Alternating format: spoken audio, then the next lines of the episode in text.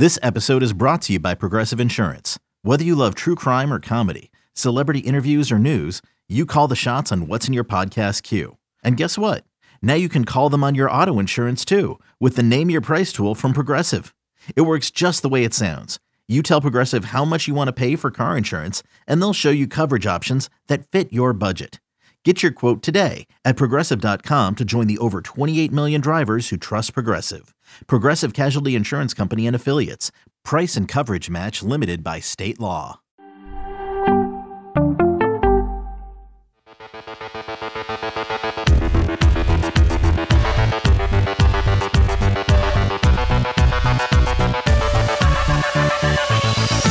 Welcome to another off-season edition of Fantasy Football Today DFS. I am Sia Nejad at Sia Nejad, continuing our off-season series highlighting DFS game theory, strategy, and some player analysis. Today, we are doing something a little bit different. We're diving into best ball with Chris Spags at Chris Spags. That's C H R I S S P A G S. Chris, how are you today? I'm great, Sia. Thanks for having me on. I'm excited to do this show. I know this is a largely a DFS show, but that's my background, trying to segue into the best ball world as best I can with some of the strategy I know you're talking about all off season long. So uh, it's an exciting time to be a part of it. And I'm glad you guys are having me on to talk about it. And hopefully we could sell some people on on playing some best ball this summer. See, I'm so glad you said that because I think I'm part of your audience to sell, to be honest with you. You know, Chris, you know, we talked about it before we went live. You know, I'm part of the sort of that DFS space. I'm an analyst in the DFS space. Of course, I've done redraft my, you know, my what feels like my whole life. And I think there's a lot of people like myself, and I know a little bit about best ball, but but I haven't played it in all candor. I think there's a lot of people like myself that are like, well, why do I want to do best ball? Like I've got DFS, I've, I've got my redraft leagues, I've got uh, maybe a dynasty league here and there. Um, but do I need this sort of wrinkle in my sort of fantasy football life? And, and I'm starting to realize when I look at, for example, DraftKings, when I go into the lobby for their best ball lobby, which frankly, I wasn't even sure they had six months ago, there's already like 135,000 people registered for this 800,000 person tournament. So clearly, you know, this is a popular thing. It's not just the sharks. It's not just the people, Chris, that in your space. So I, I just want to ask you, you know, A, how did you get into best ball and sort of what turned you on to it? What makes you like want to play best ball maybe over some of the other things? So a lot of the credit I'll give to my podcast partner Pete Overzet, who I do the show Splash Play with. Um, you know, it's been a lot of fun learning from him. A guy who was honestly, I would say, really early to the space. Um, started streaming it pretty heavily, just doing live best ball drafts. I think during the beginning of COVID, if I'm remembering correctly, um, with some of his podcast partners who do the Ship Chasing podcast. And for me, it was you know it scratches uh, scratches a lot of those itches that you see with DFS, where you know like I know the optimizers are the way to win for DFS. Ultimately, though, like I have the most fun hand building lineups, and that's what best ball is. So you're you're building DFS lineups in April, May, June, July, August. You're building on different information flows that are coming out during those time periods, and you're building it for gigantic prize pools. Your underdog has $10 million in total prizes in their big tournament. The Best Ball Mania 3, they have puppy tournaments that are $5 entry fees for a 150 max tournament. That's also, I think, 75K prize pools, upwards of like 100K, 150K. So you're kind of combining the best of these redrafts leagues, uh, redraft leagues, these dynasty leagues, along with what I think is the most fun part of fantasy football is that hand building component. And then with the DFS prize structure. So, um, you know, the hope is of big paydays, but obviously a lot of that comes down to the strategy you bring to every single draft you're trying to do. Yeah, and, and, I'm glad you mentioned the Splash Play Pod that you do with Peter Overzet. A super great show. Again, that's at Splash Play Pod. You can find that on Twitter, and of course, you can find Chris Spags at the Football Outsiders, which is a great, great site for a variety of different reasons. So I encourage everybody to check that out. So let's start with the basics. Let's assume I'm somebody that just heard about best ball because I just listened to this podcast and, and I I want to know where to find it. What platform do I should I just jump run to DraftKings? Are there other places maybe as a beginner that you'd recommend or all the platforms kind of the same? So there is going to be some best ball tournaments on DraftKings. There's a million dollar tournament up there, a milli maker for best ball. That's five dollar entry fees, a 150 uh, entry max on there. Underdog is the one that I would say I prefer the most, and uh, you know I have a lot of fun playing on there. I'm you know lucky to get some promo coding through them as well. So that's this is not even an ad thing. Like I got the ads because I really loved the platform. I was able to kind of you know build that network through Pete as well. But it's so much fun playing on Underdog. Like I would really recommend that one in terms of the user interface. You get really nice notification systems going going. You'd also see the different structures people are building with. FFPC is also a big one. Drafters are big ones. You know, like there's a lot of places you can spend your money on if you choose to go that route. But ultimately, you know, you want to find the place you're most comfortable with. There's different rules, wrinkles for all of them. Where DraftKings uh, best ball is going to be the same structure, same scoring as DFS, their normal NFL DFS weekly tournaments. Whereas Underdog is half point PPR, so there's some different structures there. FanDuel's best ball is going to be the same scoring as their DFS. So you know, there's a lot of different ways to do it based on your proclivities, and you know, ultimately, I think you're going to have fun no matter what you're doing with it, as long as you are going after it. So let's talk about, you know, when, when I think of best ball, I think of, and correct me if I'm wrong here, that it, it's more like a, a, set it and forget it type thing. That like some of the advantages are, you know, Tuesday nights or whenever your waivers clear, like you don't have to be, you know, messing with that. And even maybe an advantage over DFS. Maybe you, for whatever reason you think this year you don't have time for DFS, I guess, and and you just want to have this best ball league to carry you through. Um, sort of describe what what I mean by set it and forget it. Like, what are you doing on the front end, and and are you literally just sort of watching it play out the rest of the NFL season? Yeah, so basically you're sitting down. It depends on if you're doing a slow draft or a fast draft. A slow draft would be there's 12 hour windows for each person to make a pick, and then you get a notification when it's your time on the clock, and then you have to make your pick within that 12 hour window. But fast drafts are the one that I enjoy doing, and and and see what you're saying about that. It, it speaks a lot to me because I love NBA DFS. It's you know the sport I've had the most success with. It's part of how I was able to get this house with some NBA DFS winnings at the end of the playoffs last year. But ultimately, it's a lot of time consuming effort. It's a lot of time that comes off the books. You know, for NBA, as if you've played it all this year. The injuries were out of control as much as they were during the COVID periods. And you're talking about being on the clock for about eight hours of paying attention for late swaps and all that. Whereas best ball, it's 45 minutes an hour. You're sitting down doing an 18 round draft on, on underdog, a 20 round draft on DraftKings, but you're still just there for that finite period of time. And then what you do there is it takes the highest score for you each week based on that construction. So you're going to have your one QB, your two running backs, your three wide receivers, your one tight end, your one flex position. And it's going to just pick the best guy from everybody you drafted to give you the optimal lineup of all the guys you have on your roster. So there is a lot of set it, forget it. And, and for me, as somebody, I don't know, you know, some people out there might relate. Like my high school league died, unfortunately, with my friends because like we just couldn't keep doing people when they had families, when they had other obligations, couldn't remember to set their teams or couldn't remember to do mm-hmm. waivers or were just, you know, getting worked because they weren't doing that process. And best ball, it's not part of it. So I personally hope it gets adopted more. And I hope that you know, people just get see the fun in it where, you know, you can do it, you can be done with it, or you could just keep plowing and put in 150 entries and the drafts don't have to stop.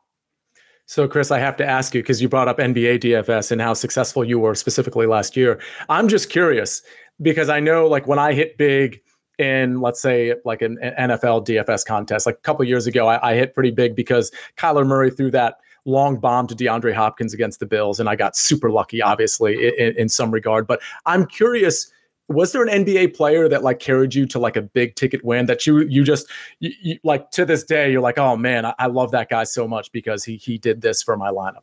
Well, for me, honestly, this guy now the bloom has come off the rose a little bit over the last week. But Jayson Tatum was the guy I had at three percent owned in that series against the Brooklyn Nets uh, last playoffs, and he ended up going off there. And you know that's sort of the same philosophy that you can bring from in the DFS style to a best ball tournament, where you know in some of the structures you build at certain spots you're drafting, like let's say you're drafting at the 101. If you take Cooper Kupp at the first spot instead of Jonathan Taylor, you're probably going to be different from a good portion of people who are drafting that same spot.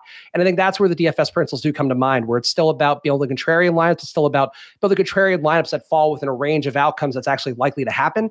But ultimately, that's what I think is the fun part of it is that uh, Jayson Tatum, you know, can be a hero for me, but in best ball, like I have no clue it's going to be this year, and I just hope somebody actually bails me out from I'm sure the many mistakes I'm making along the way.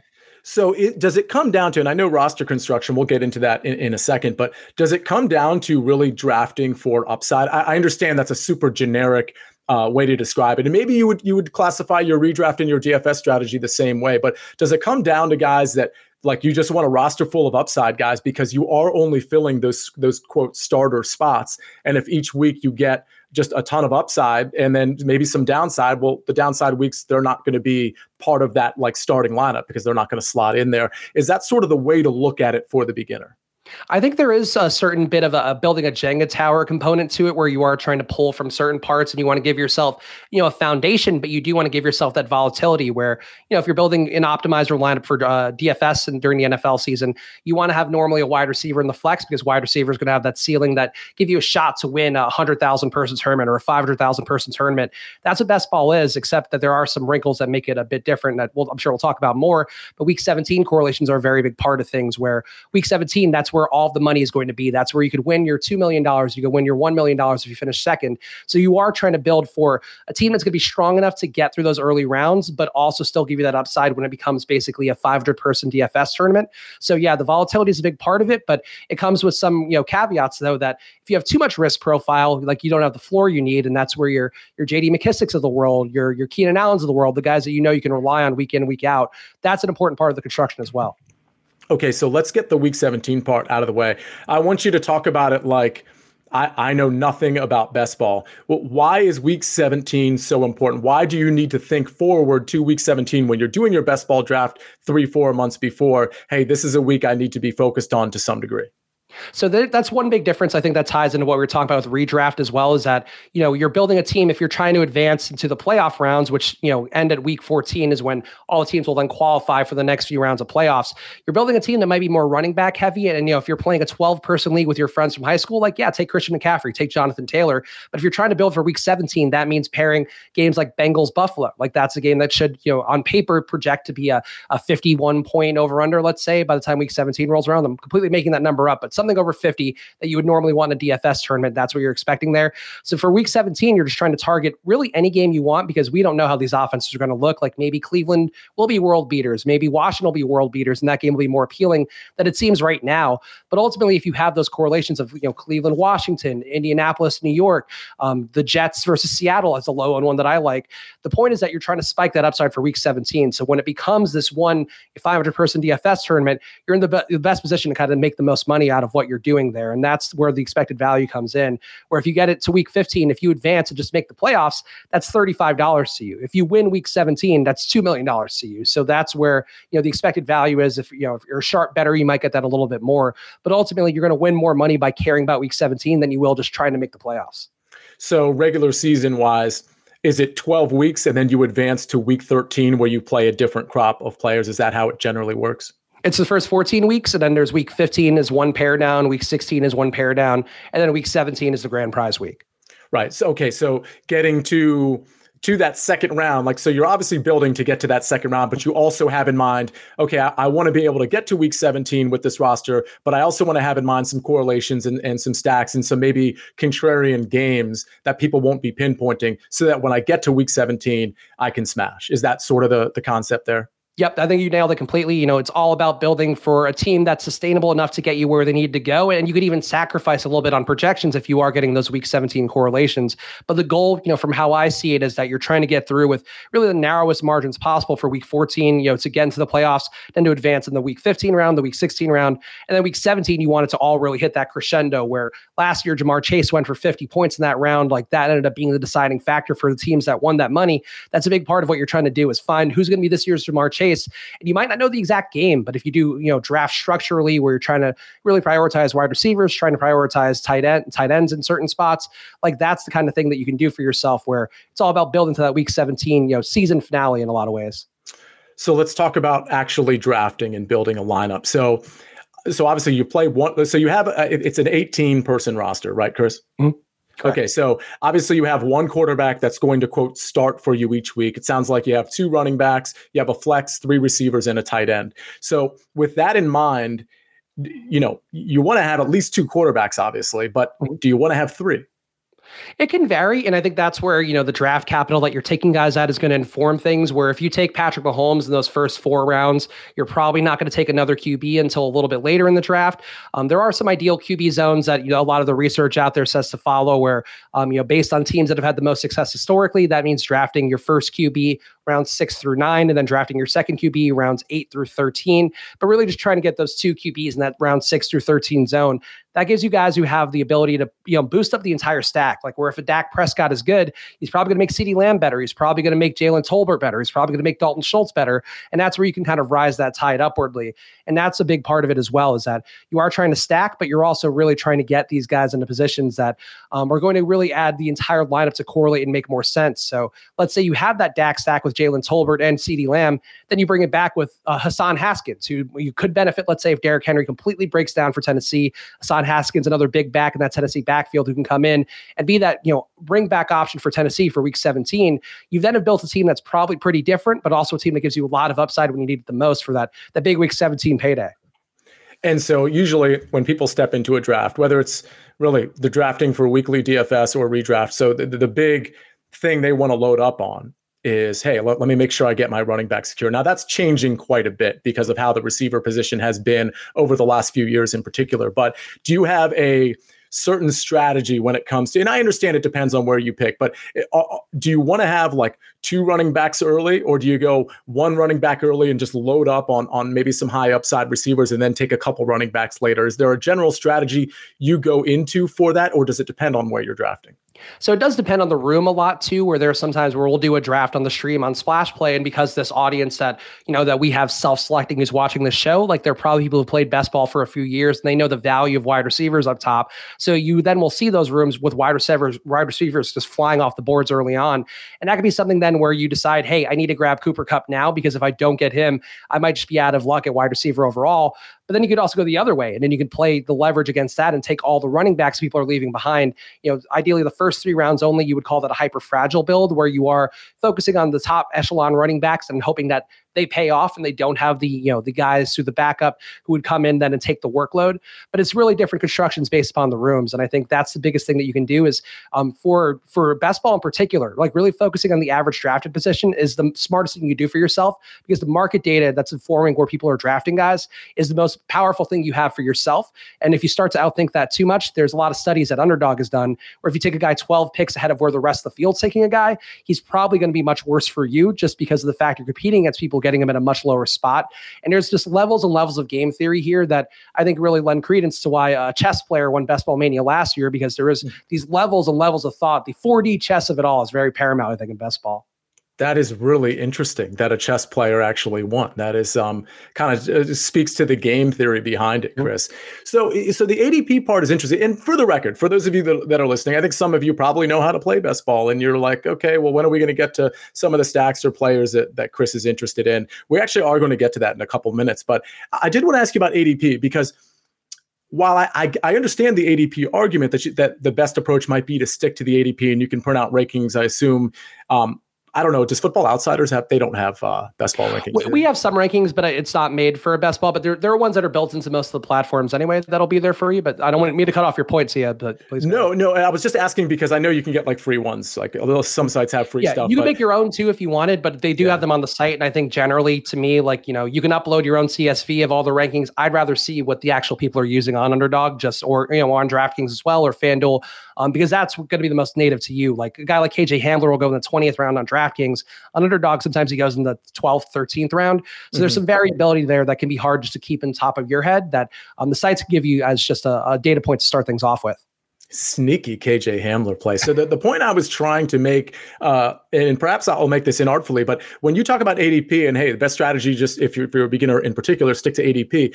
At some point in this, what I believe to be an 18 round draft, you need to sort of break off from that, right? Because again, you're thinking of with week 17 in mind and correlating maybe some some sort of contrarian games that you think might have upside that no, nobody else is going to smash. Like so, at some point, don't you have to go off script a little bit to to grab some of those some of those guys that people aren't really interested in in week one, but might be interested in in week 17? To some extent, yeah, but you're still trying to mostly operate within a spectrum of keeping it. I, you know, for me, it's like within 10 picks where I like Jalen mm. Tolbert a lot. I think he's got a really high upside in this Cowboys offense. I'm not as big of a believer in Michael Gallup immediately getting on the field right away as some people seem to be. Um, but that's a spot where you can take Tolbert and, you know, he's probably going in the 150s. If you took him in the 140s, it wouldn't be crazy because the market is not as established where that is as compared to a Cooper Kupp, as compared to a Jonathan Taylor or Ja'Marr Chase, the guys that are going at the top of the draft. So that's something to keep in mind as well. I do think a lot of the stands you can make though are where room decides, hey, this guy isn't good for whatever reason. Like James Robinson, obviously coming off a serious injury, but expected to be a part of that Jacksonville backfield. He sometimes goes in the 200s and his ADP is normally 160. At that point, it's kind of just found money because if there's other people are saying, hey, I don't want to draft this guy, uh, you know, even if you don't believe in him, he's now more valuable to you just because of the fact that you're getting him at a cheaper spot than everybody else is getting him at. So that's the kind of balances people have to make. But um, that kind of ties to the importance of structural drafting, where you know a zero RB format where you don't take a running back for the first few rounds, first five rounds or so, um, a hyper fragile build. Like those are the things that kind of inform that process the most. But ultimately, like the structure is going to be what guides you, and then you hopefully use ADP as a lever along with this overall structure that you're trying to adhere to. Okay, so we're actually going to get into some of the the players and, and picks and perhaps some of the stacks that Chris likes. But before we do that, we are going to take a moment to hear something from our partners. Robert Half research indicates 9 out of 10 hiring managers are having difficulty hiring. If you have open roles, chances are you're feeling this too. That's why you need Robert Half. Our specialized recruiting professionals engage with our proprietary AI to connect businesses of all sizes with highly skilled talent in finance and accounting, technology, marketing and creative, legal, and administrative and customer support. At Robert Half, we know talent. Visit RobertHalf.com today. Another day is here, and you're ready for it. What to wear? Check. Breakfast, lunch, and dinner? Check. Planning for what's next and how to save for it? That's where Bank of America can help. For your financial to-dos, Bank of America has experts ready to help get you closer to your goals. Get started at one of our local financial centers or 24-7 in our mobile banking app. Find a location near you at bankofamerica.com slash talk to us. What would you like the power to do? Mobile banking requires downloading the app and is only available for select devices. Message and data rates may apply. Bank of America and a member FDIC. And we are back with Chris Spags at Chris Spags. Again, you can find him at Splash Play Pod and on Football Outsiders. Chris, so we've talked a, lot about the theory, and now let's get into some uh, some of the players. And I, frankly, I, I'm not 100% sure how to lead here since I, again, I fully concede I've never done a best ball draft, but I, do I do I approach this by asking you, hey, what are some early round targets that you're interested in? Where do you where where's your optimal place to pick from? Where, where would you like to lead that conversation? I mean, we could talk a little bit about some of what I would expect to be the chalkier stacks that I think have sort of an obvious value, and the Bengals are one that'll jump out right away. Yeah. Ja'Marr Chase goes in that first five picks on pretty much every site. Then you'll see Tee Higgins go.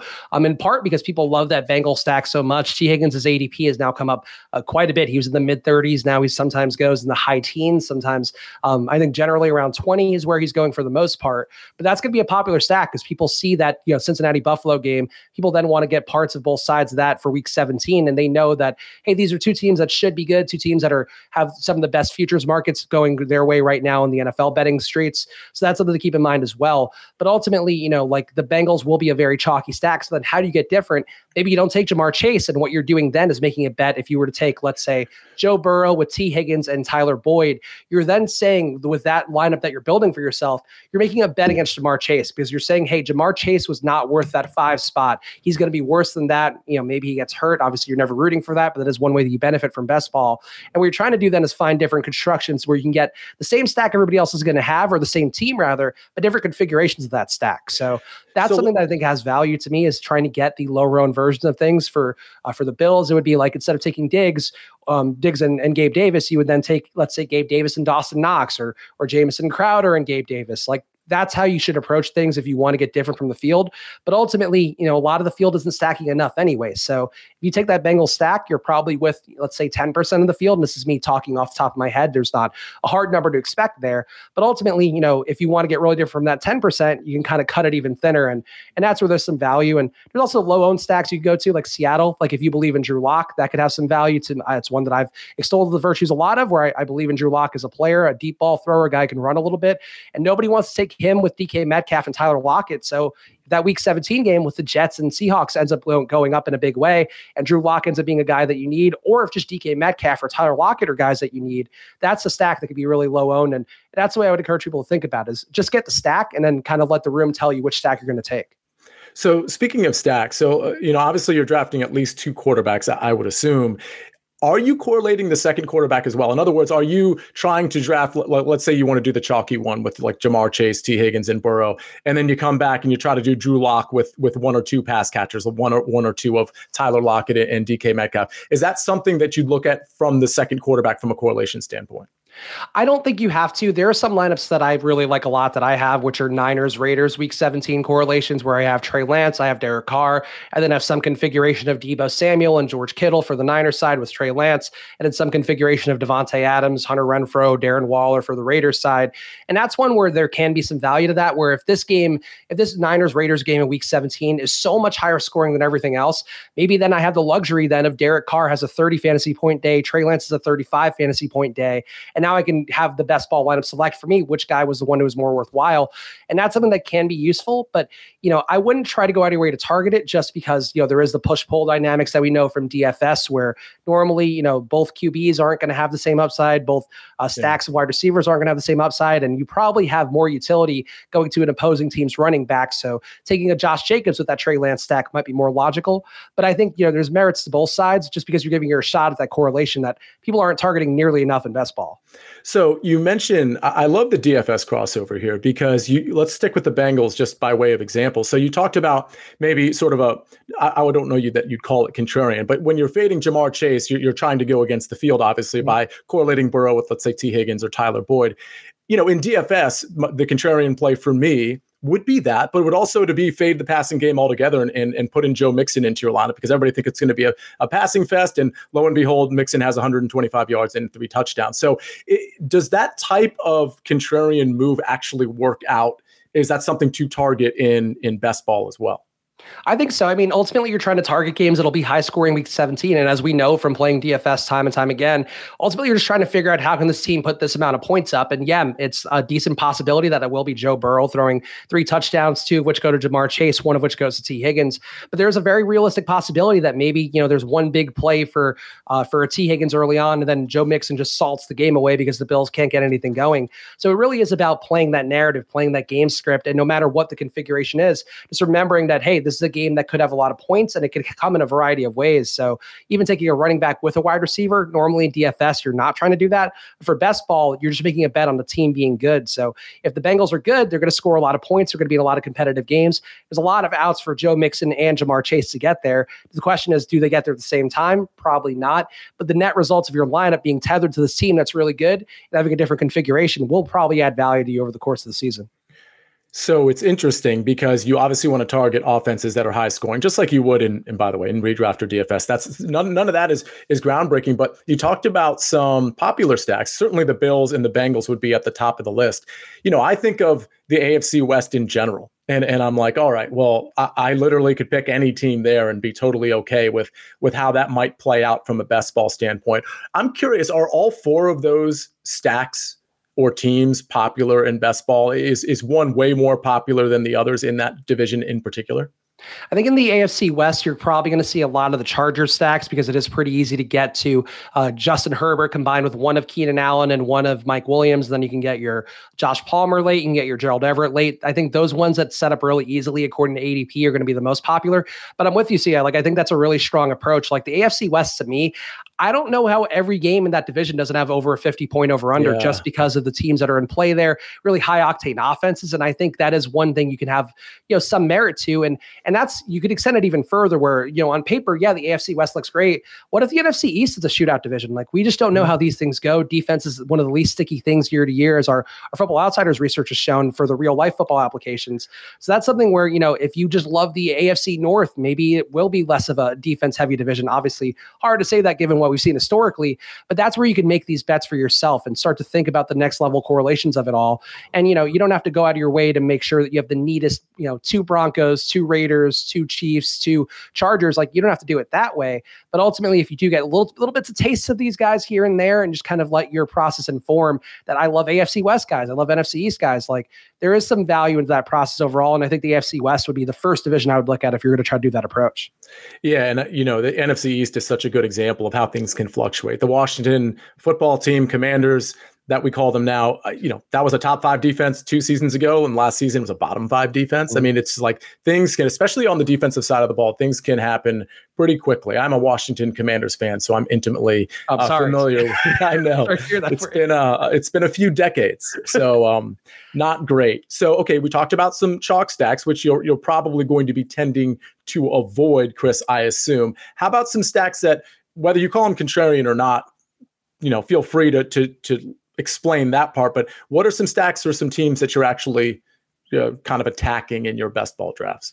I would say for me that Niners Raiders stacks both sides of that because of the week 17 correlation to the fact that you can get Trey Lance at pretty cheap and know that he has a pretty good upside. Uh, Jimmy Garoppolo it seems unlikely at this point to come back. I think uh, we can say that pretty safely based on the media reports and everything that's happened with him so far in their OTAs and mini camps. Trey Lance to me a rushing QB who has some really obvious targets to go to, some fun weapons so you could take in the 18th round like a guy like Danny Gray who runs a 4-3-40 can be a sneaky way to get to that stack and maybe and maybe you make a bet against Deebo Samuel where he's been a, a, guy who was rumored to be holding out. He's shown up to camp so far, but things can get weird with him. Like th- that happens time to time. Maybe you go with a Danny Gray or a Brandon Aiyuk stack. Like that's some ways you can get different there. But I love the Niners. I think Trey Lance is really, I think he's actually my highest exposed QB right now. Um, I am a, a Drew Lock stand, as I talked about earlier. I think that's one where your mileage may vary on that one. I wouldn't go as heavy on Drew Lock if you're you, but if you're me and willing to make that bet, I do like Drew Lock enough to go there. The Jets, I think Zach Wilson one that was getting steamed up pretty heavily as well, you know, because there is a really clean stack to get through there with Garrett Wilson and also Elijah Moore, hopefully making the jump in his second year. Um, so th- those are some teams just to go off of there. But ultimately, as long as you're taking a QB with two pass catchers, I think you're doing the best you can. And you know, there's some variability there as well. Like, like see if for your Washington Commanders, like maybe you take Carson Wentz to JD McKissic. You can do that correlation there because McKissic's not running the ball enough to, you know, take away from Carson Wentz. But ultimately, I care the most about, you know, QB plus two pass catchers, whether that be a running back pass catcher, but ideally a wide receiver tight end pass catcher. Is there a situation where you would potentially, uh, and I don't know if waste is the right word, but but waste an additional pick on a third pass catcher and just let the chips fall where they may. Like, let's say in the Commanders situation, you take Carson Wentz, McLaurin, Curtis Samuel, and not Dyami Brown, but but let's say uh, the the rookie from Penn State, who Dotson, Dotson, yeah. yeah. Um, is that a, I'm not saying that particular team, but but do you when you draft, are you drafting three pass catchers instead of two sometimes, or is that just too much capital to invest? If they fall to you, like especially I think if the Bengals are one where if you get Ja'Marr Chase, you get Tee Higgins, and you also get Tyler Boyd or Hayden Hurst. Like I don't have an issue with that. Um, I think there are probably some data points out there that would prove that the the margins of return are probably shrinking a little bit there. But if it's a team that's good, you know the Chiefs right now, there's some uncertainty there. You know I think that's one where you could target an MVS, you could target a Sky Moore, you could target a Mecole Hardman, and it wouldn't be crazy to do that if you're leveraging against Travis Kelce. But ultimately, what every you know, every team you build, you're trying to do is what you're trying to say with each one is that I'm making bets that I'm right with every player yeah. I draft here. I made the correct choice. So when you take a two man stack, it's just more powerful because you're basically saying that Patrick Mahomes is only going to throw to Marquez Valdes-Scantling, or not, you know, not only, but primarily throw to MVS, primarily throw to Travis Kelce.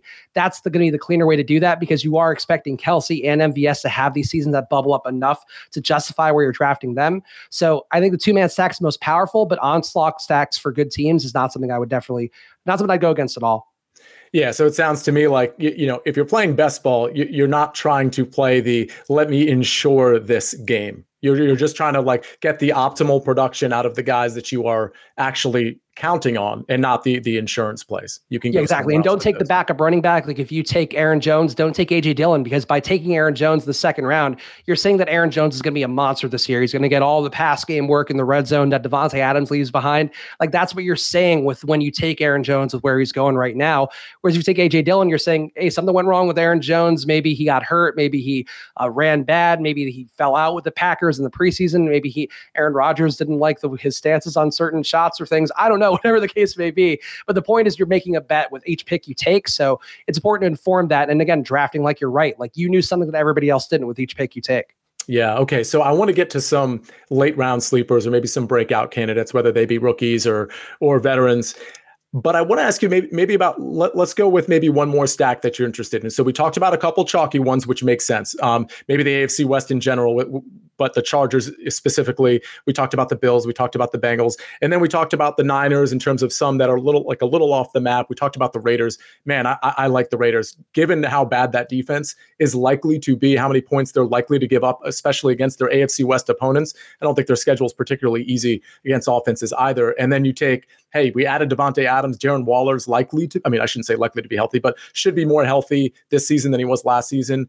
Um, I think Hunter Renfrow, he doesn't get the credit he deserves. He's a great receiver as well. There's a lot of weapons on this team. And so I just, it seems to me like that is a place to target, whether it's in best ball or DFS. I know Derek Carr isn't the running quarterback that we want, like Josh Allen or Jalen Hurts or Lamar Jackson, but I think Derek Carr might have to do, might have to do so much through the air um, playing comeback ball or just keeping pace that he might offset some of the the lack of uh, rushing production. With that, with all that said, sorry for the speech. No, I mean um, I agree completely. So you could soapbox yeah. on that all you want. Fair. Okay, good. I mean, for the record, I don't think Derek Carr gets the credit he deserves either as an actual, you know, quarterback. Let's like like leave fantasy out of it for a second. But with all that said, are there any other teams that you're focused on that maybe other teams just frankly aren't paying much attention to? I know you mentioned Seattle as well, and maybe the New York Jets. Anybody else? I would say Atlanta's one that to me is pretty interesting because you do have two big bodied receivers there in an ambiguous QB situation where, you know, for me, Marcus Mariota, you can get him for literally nothing in a draft as well. And then the hope is that this is his last shot to be a starting QB, I would think, with a former offensive coordinator of his and Arthur Smith, who's now the head coach in Atlanta. I think he's got a shot there. And then you have two really obvious high volume targets potentially in Drake London and Kyle Pitts. So that has some appeal to me. But I do think the Raiders, when he spelled out, is probably one of my favorites as well, just because some different ways to chop it up. Um, I would say to give you one different one that could be contrarian and could make sense given the head coaching change and the fact that as a young QB who comes in with an elite pedigree, people are probably sleeping on a little too much. Jacksonville stack could be pretty appealing as well with mm. Christian Kirk signing that big deal, a team that should be better with Doug Pederson calling the plays and hopefully getting creative after taking a year, you know, out of the NFL, hopefully honing his craft and getting better with it. Trevor Lawrence, the jump, you know, for really any position player, but QBs year one to year two is going to be pretty valuable for him, you would hope. So you could take Christian Kirk and, you know, let's say the eighth round, the ninth round. You can get then whatever other jag you want. Zay Jones, their free agent signing, could be valuable late. Marvin Jones, if he hangs on with the team, could also be valuable late. And then you also have a very, you know, under-owned Houston team on the other side as well for that week 17 correlation where Houston will play Jacksonville. So that's one that I think could be sneaky as well. And that's where I think it's important to remember that just being agnostic about which teams you're taking for that week 17 correlation and just, you know, trying to find the merits of them. Jacksonville, I think, is when you can find the merits pretty easily if you really start to look for it.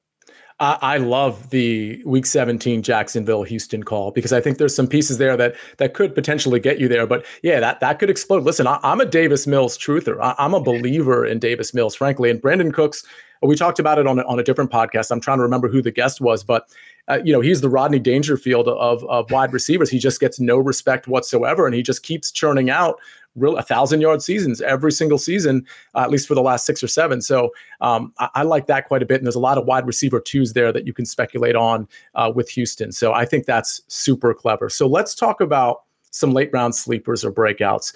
Uh, anybody that's sort of coming to mind in terms of well, not coming to mind, but maybe you know you've probably done some best ball drafts. Guys that you you continue to land on that are just there late. I mean, so one guy and a lot of the rookie running backs, I think, have a lot of appeal to me in the late rounds because I am largely drafting zero RB teams. And people that aren't familiar, a zero RB team doesn't mean you're literally drafting zero running backs. It means that you're not wasting that capital early on on running backs, and you're hoping to really pinpoint wide receivers early on. So for me, I'm always taking, or at least trying to take, an elite tight end within the first five rounds. That is one uh, one structure that's had a lot of positive win rate data over the last seven years across best ball, not just underdog, not just DraftKings, but across the entire industry of best ball data. Um, and that's something to me where you know if you are taking those guys early on, you just want flyers at running backs who can bubble up. And part of the advantage drafting right now too is that it's very likely that somebody a somebody's going to get hurt. That's the unfortunate side of football with training camp coming up next month. But also there could be a rookie running back who comes out of nowhere. Like Josh Jacobs had some negative reports on him. Zamir White is a guy that they invested decent capital with mm-hmm. on the Raiders as well. And maybe Kenyon Drake doesn't heal up enough, and Zamir White actually ends up being a bell cow back by the time Week 17 rolls around. So to me, guys like Zamir White, Hassan Haskins, uh, Uh, Keaontay Ingram from Arizona loses some luster with their oh, Darrel Williams in that team now for Arizona. But still, Keaontay Ingram could theoretically be a bell cow back if James Conner went down. If you're drafting late, I think especially you're trying to draft some of these guys that are leverage plays against much higher drafted picks. Where if James Conner fails, he's probably killing a lot of teams, and if you somehow end up benefiting off of that, that's the pure DFS play where the other teams are coming down as you're coming up. And then for best ball, I, I just think that's not part of the thought process enough for a lot of the field. That's interesting. So I'm curious when you go zero RB, when are you typically drafting that first running back?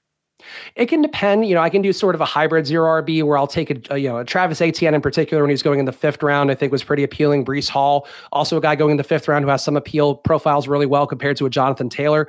But I think for the most part, for me, I'm normally not taking or if I can avoid it, and obviously you know if the room's lined up where there's only running backs on top of the board and their ADPs are appealing, you got to take one because that's just the smart move for your team construction. But if I can avoid that and mostly spam wide receivers for the first few rounds and get my elite tight end within the first five rounds, I might not take a running back until round eight. And then I'll try to get six or seven of running backs in the mix because running backs fundamentally are just lottery tickets. Like, and it's a bummer to say that, but you kind of see it with how the NFL shifted as well, where wide receivers are getting the big paydays, running backs are not. And then you probably, right. you might have actually seen like the last big running back contracts go to guys like McCaffrey and Ezekiel Elliott over the last few years. So I think I have a lot of comfort in taking receivers and just letting, you know, running backs be that dice roll. Um, but I think ultimately that's the approach is that you start taking your running backs at round eight. And if you really load up your teams with receivers, tight ends, the QB that you like the most in that first seven rounds, all the running backs could be found money by the time the season comes actually to fruition. That that sounds like it feels like to me that the zero RB approach is almost like best suited for best ball because because mm-hmm. I mean I love that because what you what you can do is sort of play. I mean I guess you, you can so, sort of sacrifice your record on the front end, but you're right. A lot of these rookies or, or second year guys that nobody's really focused on because of injuries or just because they're flat out better, they end up you know they're they're the guy in week four or week five and maybe sometimes the rest of the season. Um, I wanted to ask you about a few running backs. You mentioned Breece Hall, but there's two others I wanted to ask you about. But I, before I ask you. I, I will submit to you, and I'm so glad you brought up the last big contract thing when it comes to Zeke and Christian McCaffrey. There is not, I want to get your comments here. There is not a more unfair position in all of sports, not just football, as the running back position in the NFL. Because not only, so first of all, we, the, the secret's out, right? You don't need to draft a, a running back high. The Adrian Peterson days, like the, those days are like long gone. So you're getting really talented running backs at the top of the second round, maybe late first round, like CEH went uh, with Kansas City, or you know top of second, third, fourth, fifth round. So these guys are in you know four or five year deals, and then they're kind of like at that point after running the ball for four years a lot of times they're sort of washed up or they're damaged goods because they did sustain an injury over those four years. And the problem is even if they were good they are not getting the big con like their first big contract. They just get their rookie deal and then their next contract is something that's like you know, sort of pennies compared to the receiver because they know teams know how replaceable they are. So they're taking all the wear and tear, they're taking the bad contract on the front end, and they don't even get the benefit of a good contract on the back end because of how replaceable they are. Oh yeah, I mean, to me, that's a full preach for you. See, I think you're dead on here. You're the running back advocate that they need because it is really unfair that these guys take the brunt of the damage and then they don't get paid, or they end up in a Todd Gurley situation where he got paid and then basically saw one year of that money, and then the Rams are like, "Nope, I think your knees have had enough." And then he goes to the Falcons and gets a lesser deal, and now Will Todd Gurley have a job in the NFL again? I think probably not. Um, and that's a sad thing, I would say. But ultimately, you know, you have to let that inform your process of drafter where we're seeing the wide receivers get the biggest contracts ever. Cooper Kupp setting records. All these guys all offseason have set new records and then get topped by the next guy. Running backs are the exact opposite way where you just see them hedging against the guys more than anything. And I think that's something that you have to inform your drafting with where if teams aren't willing to spend the capital, you probably shouldn't either. And I think that could be something that does pay off if you're a bit ahead of the curve in how you see that. So I want to ask you about a couple rookie running backs. There's obviously a lot, you know, just down the line. Like like Tyrion Davis Price comes to mind a little bit just because of how San Francisco seems to rotate their running backs, whether it's Kyle Shanahan or Mike Shanahan, frankly. But uh, James Cook and Kenneth Walker. Um, so are interesting to me because they're big names, so they're not secrets to anybody. Uh, when it comes to Cook, Walker, I mean, obviously Breece Hall is the class of the field here. But uh, are you speculating on either of those other two running backs? And if not, are there other running backs that you're speculating on late in your drafts? So Walker, to me, a the rebranded Ken Walker, brilliant. Sounds like a powerful name. Sounds like an '80s running back you could have trusted for 30 yes. touches back in the day before yes. he had a concussion at 24. Never saw the field again. But I like Ken Walker a lot. You pull up his player profiler, you know, profile where they break down some of the college dominator numbers and show you know historical comparisons for guys statistically to say like, oh, here's what he looks like. It's not just a game tape thing. They say he compares to LaDainian Tomlinson, and that shows you too how this mm. has gone. Where you know Ken Walker is not getting drafted like LaDainian Tomlinson was, but he might have the same upside in that Seattle offense. And I don't mean to always stand for Seattle, but Walker, I think he and Breece Hall are a cut above everybody else. Isaiah Spiller, to me, also grades out of somebody could be interesting just because Austin Ekeler, we know, gets a ton of work in the pass game. Spiller, not quite a pass game back, a little bit bigger bodied, but there's a pathway for him if Ekeler is healthy. He just takes some touches away because Ekeler has been fragile in the past, but also, you know, a rookie running back who can get more of that role. You're kind of getting both sides of that, where maybe he just gets goal line touch to start, but then maybe Austin Ekeler does get hurt and you kind of have him, you know, be beneficial down the road. I think that's something to keep in mind is just trying to always take the lower ADP back. Um, James Cook, who you mentioned as well, Sia, like I think is a pretty guy, interesting guy to talk about as well, where he was going ahead of Devin Singletary in some drafts or for a while there ADP mm. wise. I don't know that it was justified. Like I like James Cook, but a lot of the times people just like that shiny new toy. Yeah. So really, it just comes down to you know take Devin Singletary if he's a lower ADP guy, but if that flips and we see Singletary starts to bubble up, then you probably should take James Cook in the hopes that Singletary just you know doesn't hold up, or you know the draft capital they what invested in Cook is what they decide to focus on more for the Bills. That's sort of the the game theory there, where you can have it both ways in best ball, especially if you are drafting a lot of teams. And the, the final best ball question for you, and then I want to touch on something that happened today in the NFL. Uh, any avoids? Are there just any teams that you're avoiding because maybe they're just too popular, or their Week 17 is is garbage as, as far as you can see it now, or you just don't like them? Period. Are, are any teams that if I'm a, if I'm new at best ball, I probably want to shy away from these teams or guys. I wouldn't say teams as much as players I would avoid. Like, I don't think I have a single share of Derrick Henry. I know that might be controversial if you are a season long player and you just remember all the positive things, but there's enough data about guys who've had uh, the workloads that he's had over the last few years. We saw him break down on the stretch last year. He's an older player who's had over 370 touches in a season, and that tends to be a pretty bad arbiter of what's to come, according to some of our football outsiders research. So He's one guy I'm avoiding, but that doesn't mean I'm avoiding Tennessee. It means, if anything, I like Hassan Haskins more. I like that Tennessee stack with Treylon Burks more. Um, I think there are some ways to sort of justify the other side of the equation than if you feel strongly about a player. Uh, but team wise, besides that, I think it's really the Packers, like ambiguous situations right now where there isn't a big lever to pull in the hopes that you're going to get it right. Like the advantage in drafting right now is that you're ahead of a lot of news curves, things that people won't know in July and August. You're drafting now in the hopes that you can get that right. But the Packers, like maybe Amari Rodgers and Romeo Doubs pay off in the 18th round, and they're just basically super cheap flyers that end up being the best parts of that Packer stack. But maybe you are right to pay the premium on Allen Lazard. I don't think I have enough read on that, and I think so. Sometimes the ambiguity of these situations could be the death of a, of your lineup overall because these things could change so wildly over the next two months. So it's so interesting um, what you just said about hey, if you think you have a read on something in June or July, like this is a great time to get in, into a best ball draft because I can tell you I, am in sort of like three big, what I consider to be big redraft leagues, and we're always trying to decide a draft date, you know, year to year, and I'm always trying to do it as soon as possible. In other words, as early as possible, I should say. And because I feel like a because it's fun to do drafts, and I, w- I want to like spread myself thin in that regard. But but two because I personally think I have a lot more information than other people, and I want to be able to spring on a guy that everybody's considering an RB three, but really he's like an RB like one B or something, or as a you know whatever the case may be, what, whatever position you're talking about. But I think that is really the the huge advantage to best ball if you think like listen maybe i don't like i think i know everything. I clearly don't or i'd win every single year but most people just like poker right? They're really confident in their poker skills. They're really confident in their gm skills when it comes to football. If that is the case you should be doing best ball because you can take advantage of of your alleged acumen in June and July as opposed to waiting till August and December where everybody tends to have the same amount of information. Yeah, you can still speculate, but unfortunately, the, the information stream, it's out there for everybody at that point. So a lot of people are more on a level playing field. So I, Chris, correct me if I'm wrong. That seems to me, I, I think best ball is fun in its own right, but I think that sort of built-in advantage that a lot of people think they have when it comes to the information they have post NFL draft, that it's the perfect time to showcase those skills in best ball, correct? Yeah, I would say pre NFL draft is tough, and that's I think part of why underdog doesn't do their best ball mania until after the draft, where at least you know where guys are going to land. But there are rookie and sophomore drafts you could do where if you just believe in the talent of a player and you hope they land in the right spot, that could be mm-hmm. good. But I think you know the news item we're going to talk about a little bit on this show is the Rob Gronkowski one, where if you were drafting Cameron Brate over the last month and a half, you probably are going to be in a really good spot because Cameron Brate's going to soar up the boards. There's no OJ Howard in Tampa Bay anymore, no mm-hmm. Gronk theoretically in Tampa Bay now, and he's been going at you know, either being undrafted entirely or going into the 18th round or you know 20th round in leagues that have that. So that's something that you know is going to get more valuable. I took the other take where I've drafted a good amount of Gronk, not a crazy amount or anything because there was some risk profile, but I thought he was going to come back. I thought Tom Brady was going to talk him into giving him one more run. Um, Gronk certainly has shown their propensity for following Tom's lead, and that's not the case. But that's the volatility there. Where if you get that right on the Brate side, you're probably feeling fantastic. And if you're like me and you got a little more Gronk, you're like, well, you know, that's unfortunately the way that it goes when you're pushing your chips towards the middle of the table. But that's the risk reward profile of drafting right now.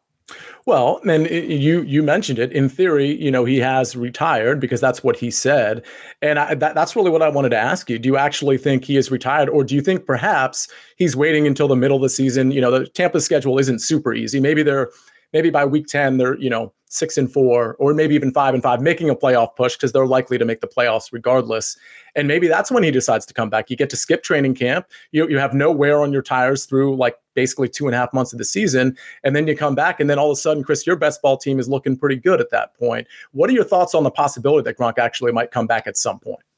I don't, you know, it's probably less than 50 50, but I think you're right that there is some chance that he just, you know, shows up and, you know, Tom calls in the favor. Maybe things are running bad. We saw at the end of the last season, you know, the Bucs offensive line was not holding up and Gronk, a great pass catcher, but also a very good blocker, a tight end. So that could be something that he's just like, can you please help me out because I'm getting crushed. I'm 45 years old. I can't keep doing this, Gronk. So that's possible. You know, I think for me, I'm viewing the Gronk shares that I have now as a sunk cost just because I wouldn't draft him now. Like you could draft your Julios, you could draft your Wolf Fullers, guys that don't have, you know, spots at the NFL right now, but should mm. theoretically land on a roster by the time that training camp comes around.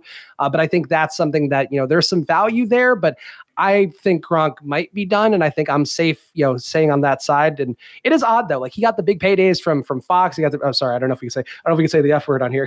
we can say we got the big paydays from. oh no, please do. Yeah, no problem. I got the big paydays from one network. Got the big payday from WWE. Then he came back and he's like, "No, I want to play football again." And now he's got to start all over and get new deals. I. It seems odd, but that's sort of the beauty of Gronk, I suppose do you bump up? I mean, I think it's a natural maybe bump to a guy like Russell Gage, who, who I like, and I know he's not a tight end. Obviously, Cameron Brate is the natural bump there, but I liked Russell Gage a, as it is, and now everybody's talking about Russell Gage. It seems again another another reason to do best ball in you know prior to June twenty first, twenty twenty two, because I think people are starting to pay attention to Russell Gage. You probably should have paid attention when he had a three year, thirty million dollar deal and was specifically recruited by Tom Brady, with Chris Godwin probably not being ready for the beginning of the season. With all that said, I would assume people are really going to start to dial into Russell Gage. What are your thoughts with him? Yeah, I think Russell Gage, we've already seen come up a little bit more where Mike Evans has already been going in the second round anyway. It's hard to imagine him getting into that first round in terms of draft capital for a best ball draft. But I do think Russell Gage, he's already come up. I think he was in the low 100s. Now he's closer to low 90s. Wouldn't mm-hmm. shock me to see him come to low 80s at this point. And I, I think that's a very solid call there, where that is something where if you knew and you could follow the capital, like C is talking about, where, you know, he did get signed for a good amount of money and he had a pretty good run in Atlanta despite that team being absolutely awful. Um, yes. Um, he is a guy that could benefit just getting those targets over the middle.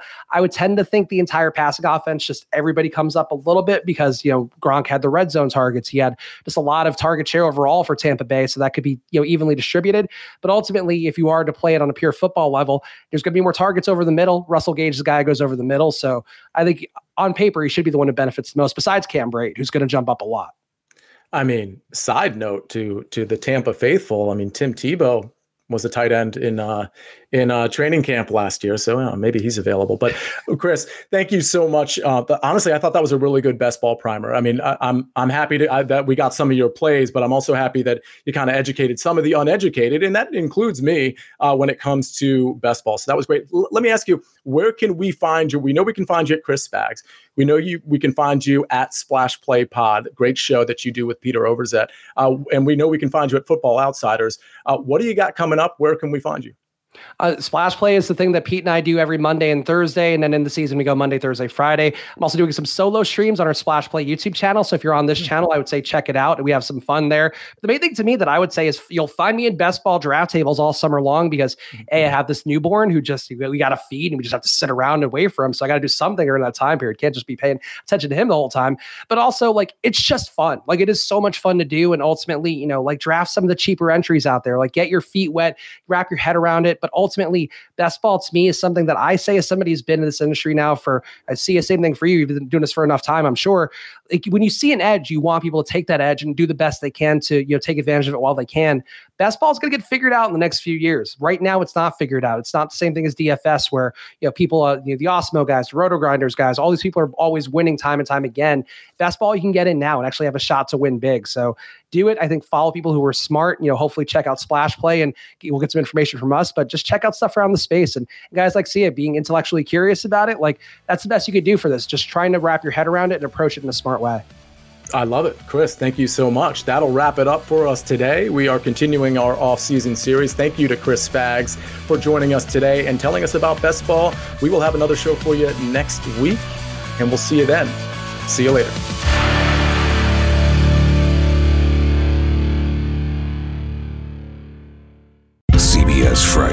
TV's hottest show is Fire Country. I'm not a hero. I'm in orange for a reason. They're taking 12 months off your sentence. You're free. Lady, with a special epic season finale. Now that I'm out, I need something to get me up in the morning. You are a firefighter. Used to be. That will be unforgettable. In the name of your life's happiness, go get your girl. She's getting married tomorrow. Since when do you let anything get in the way of what you want? The Fire Country season finale, Friday, 9, 8 central on CBS and streaming on Paramount Plus.